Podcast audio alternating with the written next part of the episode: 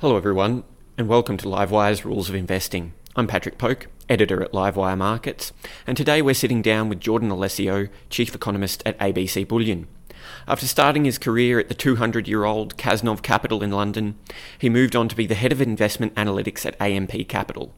Jordan was writing and speaking about Bitcoin long before most people had ever even heard of it.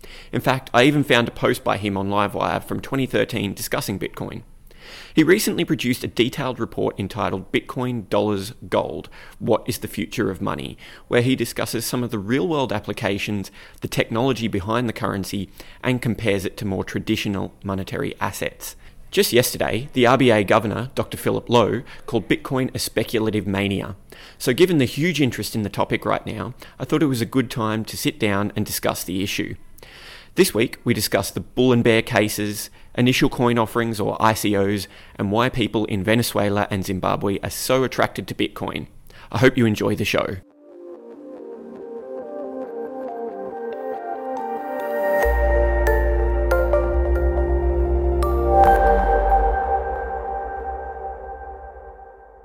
Hi, Jordan. Welcome to the show.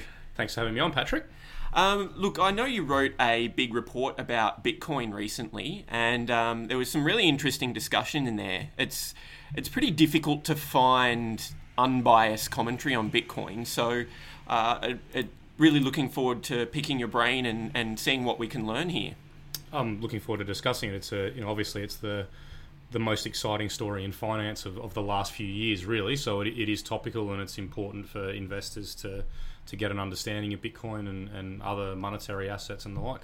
When Bitcoin first kind of rose to prominence, it was primarily gold investors who were interested in product. Um, it kind of fell off everybody's radar for a couple of years and then now seems to have resurfaced uh, with a much more mainstream appeal. Um, so I guess that's why I thought it'd be interesting to talk to yourself. You've probably been hearing about it and around it for a lot longer. I mean, does that agree with your own experience?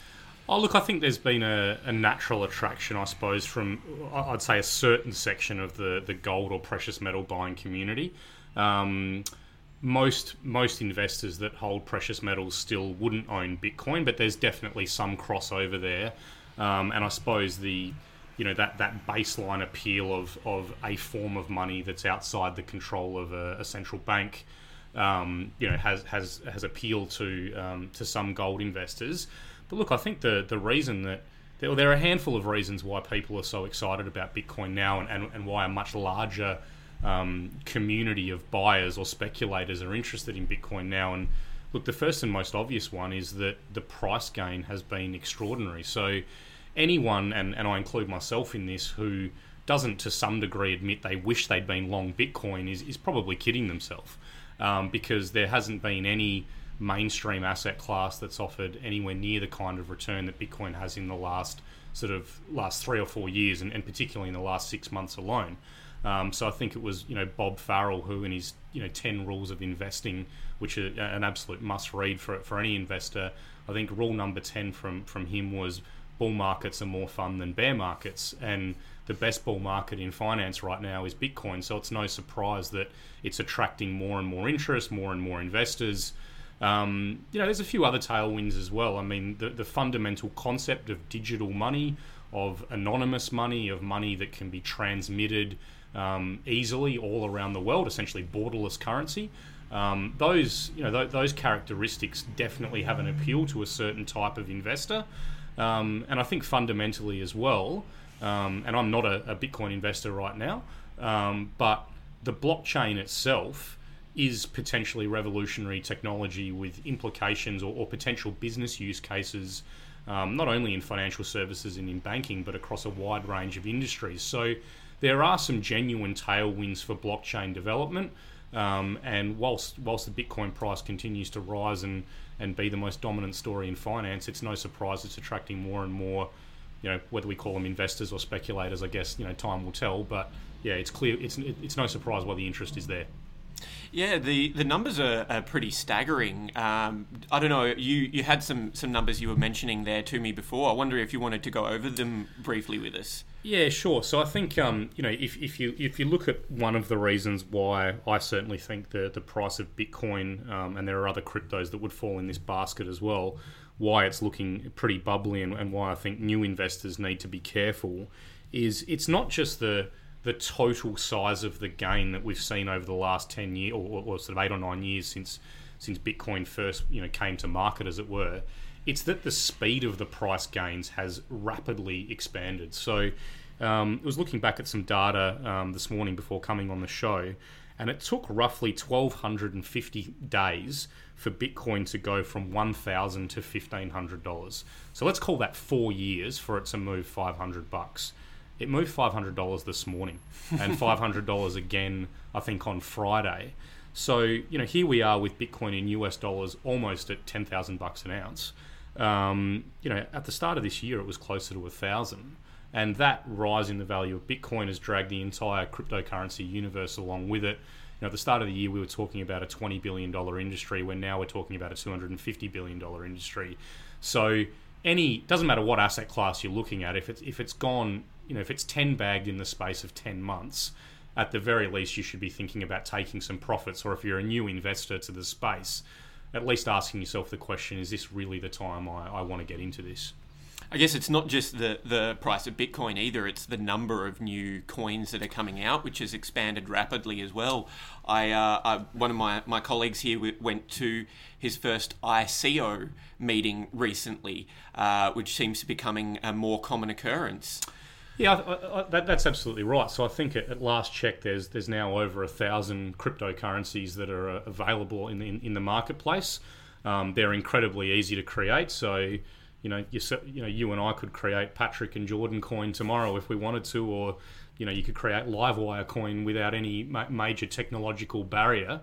Um, so yeah, when you when you look at you know what are the warning signs for a bubble? The the speed of the price gain and, and the absolute size of the price gain is an obvious one.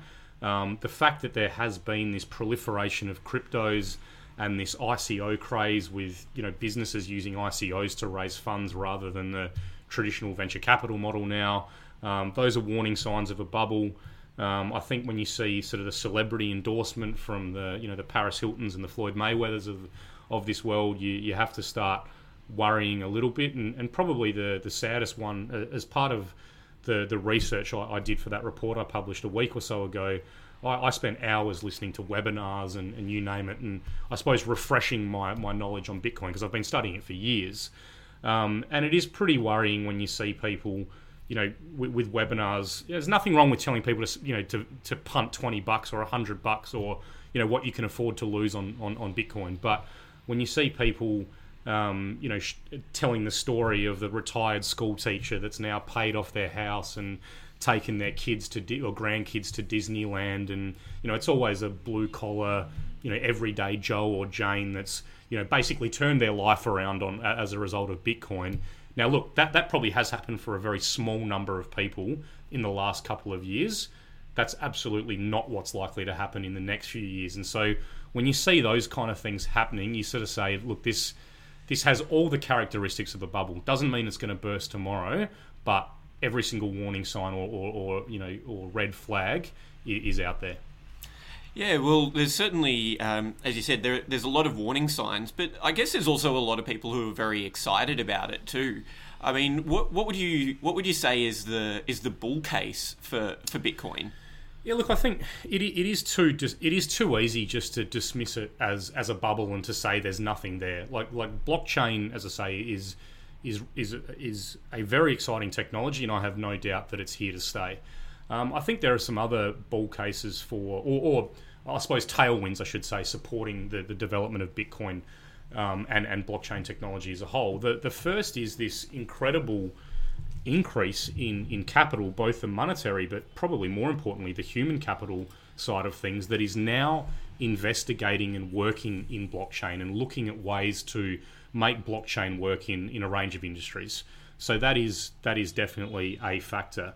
Um, I think the other thing is um, if you look at who are the, the natural buyers of Bitcoin, um, it has typically, um, not exclusively, but typically been dominated by let's call them millennials, people under the age of 35, and and that's pretty natural. They're very, very comfortable with digital currency. Full stop. They they've been at the forefront of the revolution in in in cashless payments. You know, card payments, tap and go, Apple Pay, all of those things. So the idea of digital currency is sort of native to them anyway.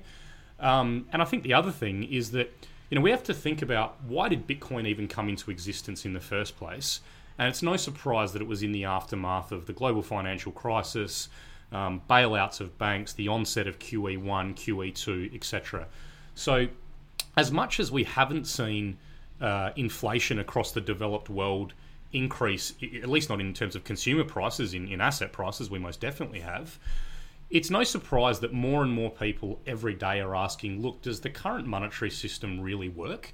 And for as long as we see, you know, Bank of Japan with you know a balance sheet that's 60 70% of, of, of, Japanese GDP as long as we see the Swiss National Bank one of the major buyers of stock on the market today not to mention what's happening in some emerging markets it's no surprise more and more people are looking for a bit of a monetary alternative. And you know when I wrote the report I was thinking about it. You know if you were I've, I've been to Venezuela. I was there about several years ago.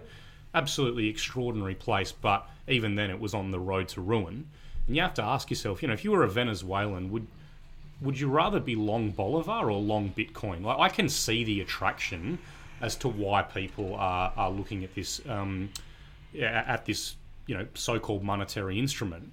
Um, I, I, think it is a bubble right now. I wouldn't invest in it, but you can see that there are some tailwinds there. Yeah, well, I guess there's, there's got to be an element of truth to to every bubble, doesn't there? Um, there's there's always there's always a kernel of truth that starts it all. Absolutely, and and if you think of and a lot of people are making this analogy. If you think of um, the dot com boom, and I worked, um, I was sort of, uh, you know, I was very early on in my uh, financial services career then, um, but I was quite fortunate. Um, I worked for both a discount stockbroker and then for a fund manager through that phase, so I sort of got to see it from both sides. Saw retail punters coming in and buying the latest, you know, generally, usually it was a mining company that was sort of turning, you know, spinning out into a, you know, a technology company. I don't know, voice over internet pr- protocols or something like that. These days, it's moved back in the opposite that, direction. and the right. mining companies are taking over the tech shells again. Yeah, that's that's right. that's right. Um, so if if you look at that, I mean, anyone that bought the long term bullish case for the internet and its ability to fundamentally change commerce was correct, right? The most obvious story is Amazon. You know, I think I think if you're a buyer in Amazon at the IPO and you'd held till today, the return is some, it's something like sixty thousand percent from memory. It's an it's a, a life changing gain that's almost impossible to compute in, in real dollars. But the reality is that, but you know, as, as accurate as that is, there was still I think a ninety five percent correction in the share price of Amazon during the Nasdaq boom because whilst the whilst the dream that people believed in turned out to be true, the price that they paid for it very early on in the piece was way, way, way too high relative to what businesses are delivered now. And, you know, when you then compare that to Bitcoin, I mean, Amazon never pretended to be the future of money. It pretended, or didn't pretend, it turned out to be the future of e commerce, I suppose, and, and, and retail. Um, if you think about what Bitcoin is promising to be, the, the future of money, the premier monetary asset on the planet, that means it has to replace the US dollar, the euro, the Japanese yen, you know, pound sterling. It needs to replace gold. That is that is an incredible suggestion for to, to think that a monetary system that is essentially a piece of software created by a, an anonymous person or an anonymous group of people who incidentally banked the first million coins for themselves. The idea that that's really going to be the future of our monetary system I think is is a bit of a stretch, and I think investors should be by all means participate in this bull run for now, but be very cautious about what you're buying into, and and understand how far fetched the the bullish case for Bitcoin really is. So, I guess we've talked a little bit about the bull and the bear cases. What do you think are some of the flaws in these arguments? Well, as I say, the, the, the flaw in in the bearish case, or, or the flaw in just dismissing it as a bubble, is you know is that there are those tailwinds which I've, I've spoken about. So I have no doubt blockchain's here to stay, and I have no doubt that we'll see more experiments with digital currency, I suppose, over time. Um, that doesn't necessarily mean anything positive for Bitcoin itself, but for, for blockchain tech and, and, and, cryptocurrency, there is some sort of tailwind there. But again, if I go back to the flaws in, in the bullish argument, I, being, being in gold, you, are sort of constantly forced to, to question how money works and what money really is. And so when I look at Bitcoin, I ask myself, what are the fundamental problems with money that it proposes to solve? Now, many Bitcoin enthusiasts and, and many gold enthusiasts will, will quite rightly argue that one of the issues with fiat currency is the centralized control and the sort of lack of accountability. Now, I have some sympathy with that. I, I think that um, you know the potential for a central bank just to create limitless amounts of, fiat currency, same currency that I get, get paid in and try and save in, and that my financial assets are denominated in. I think that's a it is a recipe for disaster. Um, but then you look at Bitcoin, you go, okay, the guy that created it owns five percent of all the stock by all reports, and it is controlled by a group of miners essentially who are developing the protocol as we go along. As for the idea of the sort of potential overissuance, again, it's clear the, the, the, potential problem with fiat currency, RBA, Bank of Japan, Bank of England, you name it, can all create it out of thin air. But there is nothing in theory to stop the developers of Bitcoin saying, yeah, you know what, we thought 21 million was the upper limit, but now we think it should be 22 or maybe 23. There, there there's no rule that says that that can't happen. Um, from an accountability point of view as well, I mean, if you think about it, at least the Reserve Bank, they meet several times a year, they release their minutes, there are statements of monetary policy, they ultimately report through to the government, who we have a say in electing. Should there be more accountability there? Of course, but compare that to what's going on in the crypto space. There's no governance, there's no accountability whatsoever. So, and so to give you an example of this is, um, to, to investors that I think is relevant, um, a couple of weeks ago, I spoke at an investment conference on the subject of Bitcoin and gold and, and money.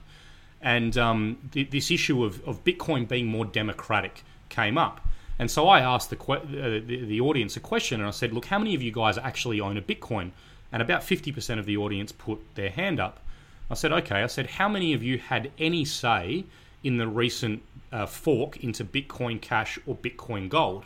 And not one of them put their hand up.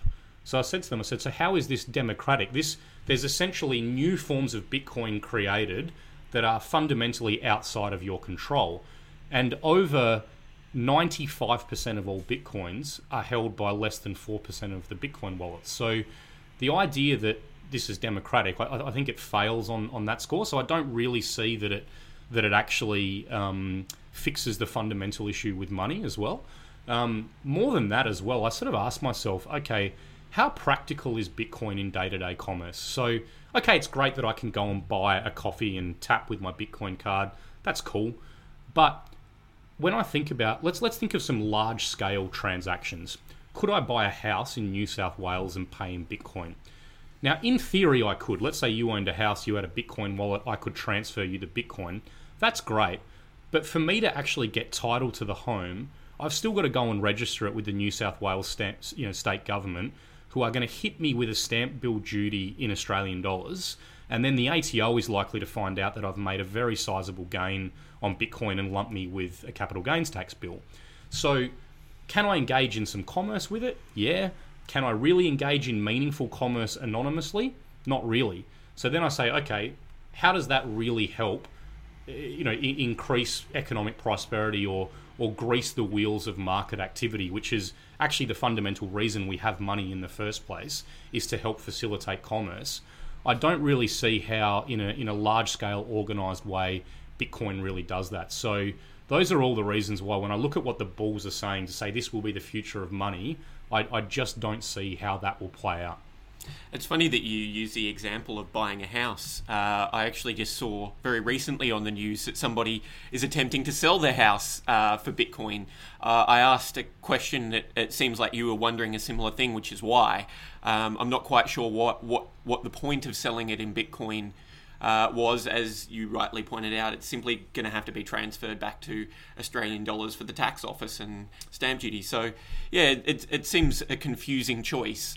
And I think the thing is, as well, what we've got to really, when it, when it gets to money itself, what we've got to understand is that there is a fundamental difference between Bitcoin being a payment mechanism and a merchant accepting Bitcoin, just like they might accept you know a particular type of credit card, versus it being the actual unit of account. So again, if you think of your morning coffee, it's one thing for the barista or the local cafe to go, yeah, you can tap with your Bitcoin card, but I still get paid Australian dollars, versus them actually having to price the coffee in Bitcoin or in Bitcoin Cash or in Bitcoin Gold or whatever the next fork for Bitcoin is.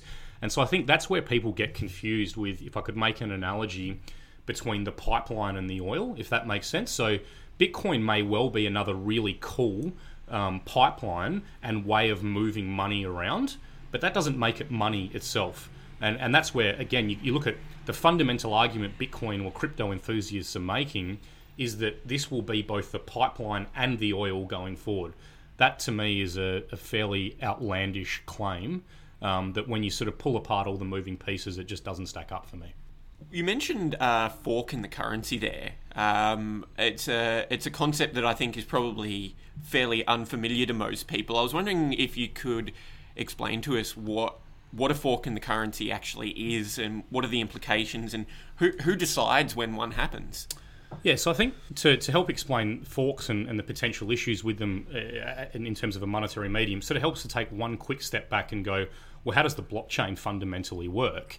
And essentially, it, you know, if you think of the two words in blockchain, block and chain, that it's actually it's actually a beautiful name because what you have is a series of transactions that are recorded in any given given block, and then they are then linked together in a in a chain of transactions or a chain of blocks so that there is an indisputable ledger of all the transactions that have ever taken place on the blockchain. It's quite elegant and quite beautiful in a lot of ways. The thing is that the way that those blocks are formed, the speed, the amount of data, the number of transactions that are captured within them, that is actually set or designed and agreed upon by the miners that support the entire blockchain network. And generally, right now, they actually make their money by getting bitcoins over time. So they're paid by getting new Bitcoin over time. Now, what we have happen here is that there's the potential, obviously, in any kind of development or software development, where eventually large groups of miners start disagreeing on how the protocols governing these blocks should work. Now, the differences might be around the speed at which they occur, the amount of data that can take that, that is transferred or registered with each block. And eventually, if enough of them disagree, they just go, okay, well, we're just going to split in two. And going forward, we're going to have two separate blockchains and two different ledgers that are carried forward into the future. Um, and that's already happened twice with Bitcoin. So now we have Bitcoin, Bitcoin Cash, and Bitcoin Gold. Interestingly enough, when Bitcoin Gold was formed, I think one of the developers behind it claimed that the reason they were doing it was that, Bitcoin Gold was meant to be a better form of gold than Bitcoin, which was an interesting statement because it doesn't necessarily mean it's a better form of gold than just gold. um, but the the real issue with this, there, there, there are three issues that I can think of um, when you when it comes to the whole forking of Bitcoin as it pertains to Bitcoin being money itself, as opposed to it just being a piece of software, you know, accounting or marketing CRM. That yeah, of course you can have a hundred different types of them develop, and the market ends up deciding which one's best for for businesses to use. So if you think about what happened when um, Bitcoin split into Bitcoin Cash and Bitcoin Gold the first thing that happened was that not everyone that owned a Bitcoin actually also got issued with some Bitcoin Cash or some Bitcoin Gold. Some of the exchanges wouldn't recognize the new form of money. So again, if you if you draw an analogy back to our everyday life that we're used to, imagine the RBA decided to do a currency split, but uh, but some banks wouldn't recognize the new dollar um, as well as the old dollar that would create chaos in the market, not not clarity. So was sorry, uh, was the did the value essentially just evaporate of, that was lost on those bitcoins or well, holders? Or? Well, not not essentially evaporate, but but by definition, you've had some value that was purely captured in Bitcoin now move to Bitcoin Cash and then to Bitcoin Gold, and not everybody got access to that value at the same time, which is a massive problem in many ways analogous to the issue we have with central banks creating money and it going into the financial system first. Everyone on Wall Street parties, everyone on Main Street goes, well, this isn't helping me very much. And you end up with, you know, 10 years down the track, you end up with Brexit and Donald Trump. Um, so that, that's the first issue with, with, with the forking. The, the second one is that it creates an identity crisis for the currency itself because people then start asking, well, which is the real Bitcoin? Which is the best one to hold? They all have differing performance characteristics going or, or have had since since they've been launched. Now that that does that fundamentally doesn't work for for money. If you think about what what makes the US dollar work, there's there's obviously a, a major issue with it in the long term in terms of the potential for the oversupply or overissuance for it. But at least day to day, a $20 note is a $20 note is a $20 note, and two $10 notes will always equal 120. There is no ability for that to be split. Doesn't matter if you use $100 note or $101 notes, you're still talking the same amount of value. They still move all the same way. Same with gold. When it comes to gold, it doesn't matter if the ounce of gold was just mined out of the ground today in Western Australia, whether it's sitting in jewelry form around someone's wrist in India, or whether it's sitting in the Bank of England vaults as part of the foreign exchange reserves of a central bank like the RBA. Gold is just gold. It'll never fork. There will only ever be essentially one type of it. And that is a fundamental characteristic. It's a precondition for something to work as money. Otherwise, again, I go back to this example of imagine we were using Bitcoin as the premier monetary asset around the world today already. Over the last six months, every single con- every single employee around the world would have had to now go, okay, do I want to be paid in Bitcoin or Bitcoin Cash or Bitcoin Gold? Every single business would have had to start pricing its goods and services in three different types of Bitcoin. It would have had to have start keeping keeping transaction records and accounting and P and Ls in three different types of currency. That is that is actually chaos, not not clarity. And when when I sort of start to think about that going to its logical extreme, and crypto enthusiasts saying this will be fantastic because in the end the money the, the market will be able to decide that that that's a barter system ultimately right where everyone can choose whatever form of money they want and i might take you know cryptocurrency a today because that's more useful for me to go to woolworths but cryptocurrency B tomorrow because on Sunday I need to go to Bunnings. That that just doesn't make any sense at all. So yeah, I think there's a, a lot of issues that when you stop and think about this, the, the the forking of Bitcoin, it to me it fundamentally proves why it will never be a, a major monetary asset used in society. Yeah, it certainly sounds like it would uh, it would cause some interesting problems. Certainly, uh, sounds like the problems could be a lot more severe than the problems it's trying to solve in the first place. Absolutely. So, given everything you've just said, do you think that Bitcoin could ever actually re- completely replace a country's currency?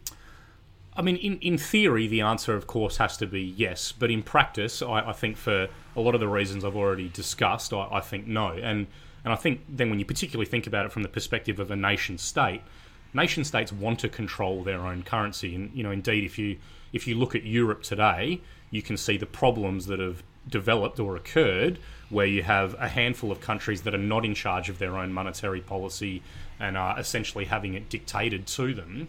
Um, you know, in this scenario, you've essentially got a currency that exists as software, is controlled by a large group of, in many cases, anonymous people. Um, so why a why a nation state, why a democratically elected leader would choose to do that? I, I just can't see the I can't see the rationale as to why they would. Do you reckon uh, perhaps in a situation like Zimbabwe was in a few years ago, or where Venezuela is now, where the uh, where the country's currency is um, performing so badly uh, that it it's basically unusable? Do you think it might have a role in a situation like that?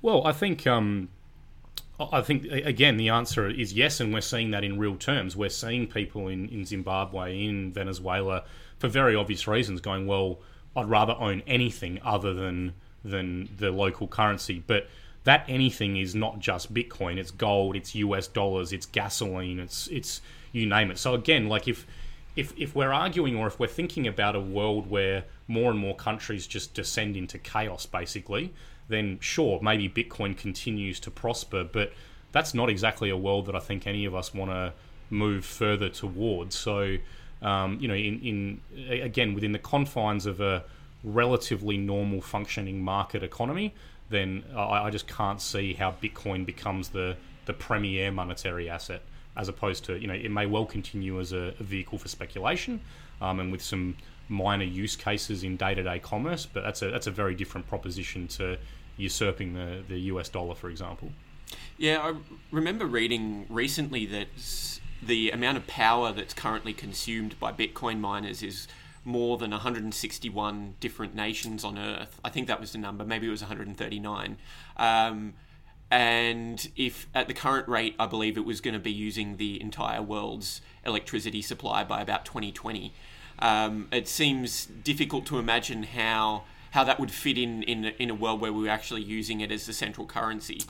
Well, yeah, maybe, maybe people need to go long, you know, uranium, coal, and renewable energies rather than, than, than Bitcoin. But but it's a fair point that you make because it does then come back to or, or, or goes back to some of the questions around what does Bitcoin really solve in a lot of ways and and again the there's this idea that it can be used for rapid anonymous payment all around the world but actually if you look at the speed at which transactions take place over the Bitcoin network it's not particularly fast, it's not particularly efficient. No doubt there'll be other cryptos that come along that are far more efficient. Indeed, there are already some that, that look like they're heading that way. Um, but yeah, it's a, it's a very good point. In, indeed, there's a, a gentleman, his, his, name is a little bit difficult to pronounce, but Sa- Saifedean Ammous is the, the closest I'll get to it. He he's actually writing a book and has been interviewed on a. Uh, it's called the Bitcoin Standard, um, and he is a massive crypto bull. I disagree with a lot that he has to say, but he's an interesting guy. But even he points out Bitcoin will never be used in you know widely in terms of day to day commerce for everyday transactions. It's fundamentally unsuited to that purpose. So again, you sort of say, okay, well, is this is this is this the oil or is this the pipeline? It, it sounds like it's, if anything, a pipeline, possibly not even a very efficient one at that. So um, yeah, I think it's a, it's another it's another question mark to have about what this thing really is and why it should form, you know, a small bit of possibly the risk capital in a portfolio. But yeah, don't kid yourself. You're making a, you know, a like for like substitute with gold or with dollars or, or with something else. I uh, I wonder whether the analogy to go back to what you were saying about the tech bubble before is not maybe more with an Alta Vista or with a Ask Jeeves than with a Google. Um, as you know uh, a pioneering com- you know uh, opportunity that's approaching things in a different way, but ultimately is going to be replaced by something that's more suited to people's needs. That's that's that's a very very likely outcome as well. So, and, and it's really interesting you, you say that, Patrick, because most crypto enthusiasts will argue that the reason that'll never happen to Bitcoin is because of this network effect that Bitcoin has. It's already the biggest crypto. It's the one that most people know about. And again, that that may well be true in terms of Bitcoin is the best known crypto asset. But I, I then look at the network effect of, of Bitcoin and I compare it to the US dollar, the network effect that the dollar has, or the network effect that gold has. And Bitcoin absolutely pales in comparison. If you know, if you think you know the dollar is, you know, the U.S. Treasury says the dollar is money, the Federal Reserve says the dollar is money, the Seventh Fleet says the dollar is money, and pretty much all around the world, dollars are accepted in commerce, desired in commerce, you know, used to settle, you know, international payments, you name it. When it comes to gold, there are 3 billion people on the planet that own gold, and it is in every, irrespective of race, religion, or creed, it is the most ostentatious display of wealth that humanity's ever come up with. So when I look at that network argument for Bitcoin or the network effect argument for Bitcoin, I say, okay, it may well be the best known crypto. It's still a million miles short of where dollars or euros, yen, and, and in particular gold are. I guess on the, the when you're talking about network effects, uh, MySpace had a very strong network effect if we go back uh, about 12 years ago, but that got taken over by well not taken over but replaced by facebook. So it's not impossible to break a network effect. It might not happen very often um, and it might be difficult to do but it does happen. Absolutely. Absolutely it does um, and on, on that kind of note, I guess it makes sense to move into uh, ICOs or initial coin offerings. So I guess these are the the competitors to Bitcoin. So oh, if you could maybe just explain what an ICO is and you know what why do they matter? Because I think people are going to be hearing a lot more about these in the coming uh, weeks, months, years. Yeah, look, I think the, the, the ICO craze, which has, has really taken off this year, is um, it's not getting it's not got as much attention as the rising price of Bitcoin has, but it's certainly the the sort of secondary story to the the crypto craze. And and in essence, an ICO is where a company, rather than issuing shares and and taking fiat currency for those shares, they essentially issue crypto tokens to investors who will typically pay with Bitcoin or Ethereum or some other kind of crypto. So I suppose instead of you liquidating your Bitcoin for a fiat currency gain, which you transfer back to your bank account, you can essentially transfer over some Bitcoin to whoever's doing the next ICO. You receive some tokens uh, or crypto tokens, and nominally, or at least the hope is, the value of your tokens will then rise or fall depending on the business success or the underlying premise of whatever that company is trying to deliver. And there have been hundreds of these things. It's it is quite incredible because what you've found in in the last year is that the amount of money being raised by ICOs has kind of it's sort of surpassed the amount of money being raised venture capital in this space you name it so it's a, wow. a huge amount of money that's that's that's sort of sloshing around now but in a way that's no surprise because there are a lot of early investors in Bitcoin and Ethereum that are probably going well you know what I don't really want to liquidate my gains have it go back into a bank account and have the IRS or whoever come after me for a huge tax bill I'd rather go and buy some tokens, I suppose, and essentially, for want of a better term, diversify my my crypto exposure. Um, look, there are some really obvious attractions to the businesses that are in this space. Um, it opens up a global pool of capital rather than you know you sort of more more likely having to stick within your own borders. Um, com- com- compared to the VC model or, or going to institutions and, and the like trying to raise wealth, which would seem like a comparative straitjacket, this potentially offers you a really, really fast way of, of getting funding. Um, but the fundamental issue, which is the advantage to a business, but the real drawback to the investor, is that you're not buying shares. You don't have ownership of a business as a result of this. You own a token, um, which, as I say, you hope will then track the performance of the business, but you don't have any of the same rights or protections that an investor in a listed security or even in a private company potentially um, has. So you, you can see the attraction as to why people would want to raise money via an ICO. Um, but from an investor's perspective, it is really the most high risk kind of gambling you can you can kind of do. I'm sure there'll be a couple that absolutely skyrocket, create great businesses, and you know, like an early investor in Amazon or Facebook would have been, you'll end up you know getting you know life changing results, but and, and returns. But I would imagine that you know for 98, 99 percent of the people that are that are investing in these things, they are, are going to um, fall well short of their dreams when it comes to the returns they, they generate. Well, I guess that kind of concludes the main section of our interview, but there's a few regular questions that we like to ask of each guest. Um, we do need to, to modify them slightly to suit, suit your expertise, but uh, I'm, I'm, sure we can do so. Um, so, first of all, one of the key objectives for the podcast is to teach the audience something had, they hadn't thought about before. Um, can you tell us something important that you think investors aren't thinking about right now? I think if there's if there's one or a couple of key issues, I think that in the last few years, um, investors' faith in let's call it the central bank put uh, has has obviously led them to chase chase risk, chase yield, and, and push up the price of assets um, to you know far beyond historical norms. Um, that has worked for a short period of time. You know, 10 years is not really that long. Um, I do not think that by the end of this cycle, that'll continue to be the case. So I really worry about investors overpaying for assets today.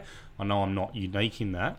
Um, I also think that there is a lack of appreciation for risk in, in the market today. And when I talk about risk, I'm not really talking about just volatility and the ability for the market to correct in, in nominal terms credit risk, inflation risk, liquidity risk, I think is a big one as well that investors just aren't paying anywhere near enough attention to. Um, and I think the final one, which I think some people would definitely disagree with me on, but I think it's worth raising anyway, is in the last few years, investors have grown very, very concerned about the lack of real business investment that, that large scale corporates have engaged in. And quite often people look and say, look, these, these companies are sitting on record levels of cash on their balance sheets, rates are low, why aren't they outspending? Well, they're sitting on record levels of cash, but they're sitting on record levels of debt as well. So if you actually look at the health of corporate balance sheets, I would say that on balance, they've probably declined since the GFC started. And if you're, you know, if you're on, a, if you're on the board of a, of a listed corporate, you'd be looking at that and you'd be worried because you'd be thinking, well, if, if interest rates normalise, then the amount of money that we owe at higher rates starts to really put a you know put a dent in our in our operations, cash flow, you name it. So I'm not sure that businesses can meaningfully expand capex as much as we'd like them to. So you know, ultimately over the next five to ten years, you know, how does that catalyze into a risk for investors? It's I'm just not sure where the earnings growth is going to come from for businesses. And so then when you look at the the price investors are paying today for the earnings businesses are, already generating, I I can't see how the real return in, in, in listed equity markets is much much higher than zero in real terms in the deca- in the decade ahead. Yeah, for sure. I, I, know some a lot of financial planning firms have started adjusting the uh, the re- assumed rates of returns on their investments. The underlying investments haven't changed, but their assumptions when they're putting together a plan to go out to a client um, have dropped sometimes by three four percent per annum which might not sound like a lot, but when you're talking about compounding over 20 or 30 years, the, the difference that 3 or 4% can make is absolutely huge. Yeah, absolutely. And I think if you think of a lot of people that are entering retirement or might already be 5 to 10 years in, you know, if they're sitting there going, well, I think my portfolio is going to deliver 8 9% per annum, and, and therefore will be able to fund X lifestyle, what if the portfolio just holds ground? Um, and and the reality is there are periods where market you know markets go through decades, sometimes longer than that, where the real return on financial assets is is less than zero. That that that's not a that's not a sort of uh, a black swan that some people might might think it is. There are plenty of examples of that happening. So I think that given where valuations are, given the, the, the, the risks in, in the monetary environment, unresolved macroeconomic issues and the like, I, I, think that to me would be the baseline expectation as an investor. Anything above zero is a win in, in you know in the next decade. Well, the second question for this uh, segment is a bit of a fun one. If you, if you could go back in time to when you were finishing school or uni and give yourself uh, one piece of investing advice, what would it be? The simple answer is stay out of the casino and stay away from the horses. um, but I, I, suppose the more practical one for, for everyday investors or for every investor really is actually better risk management and discipline about when to, to cut winners and when to when to take profits. Um, so I think volatility on the downside scares a lot of us to actually sell out at the wrong time and, and, and panic out.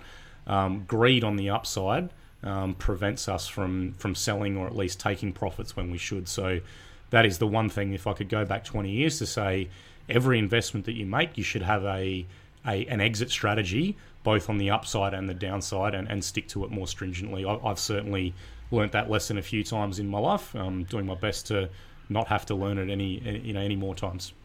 And just finally, if the market was going to close the next five years starting tomorrow and you could only own one asset, what would it be? Look, no surprise there, Patrick, that my answer is going to be physical gold and, and, and silver to, to, to, some extent as well. Look, in, in an environment where markets are closed, it's, it's clearly not an environment where we're getting more prosperous, where society's functioning well, I suppose, or, or at its maximum capacity. So, clearly, in an environment where, where markets are closed, um, preservation of capital should be rule number one, and, and no asset does that better than gold. Um, but even without the markets closing, again, I look at the, the monetary environment we're in, the, the macro environment we're in, and the market environment we're in in terms of the prices people are paying for assets and the like now. I, I think the next 10 years are, are really, really difficult, are going to be a really difficult time for investors. So, you know, allocating, you know, 5 to 10% of a portfolio to gold um, is is just a really sensible risk management thing to uh, you know thing to do. Um, yeah, so for me personally, my answer would be would be gold bullion, and I'm not just saying it. I, I, I live it. It is the largest asset in my portfolio. Well, Jordan, thanks for speaking to us. It's been fascinating to hear your thoughts. My pleasure, Patrick. Really enjoyed the chat.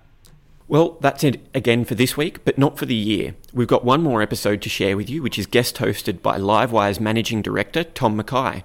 He recently sat down with Niki Scevak, partner and co founder of Blackbird Ventures, which is about to become Australia's largest venture capital firm.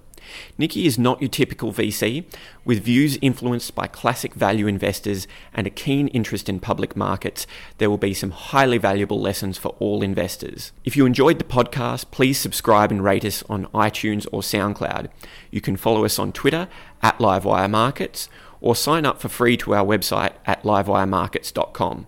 If you're interested in hearing more about Bitcoin, let us know in the comments, as we may sit down with an active Bitcoin trader to hear the other side of the story early next year. I hope you have a happy and safe holiday period, and as always, thanks for listening.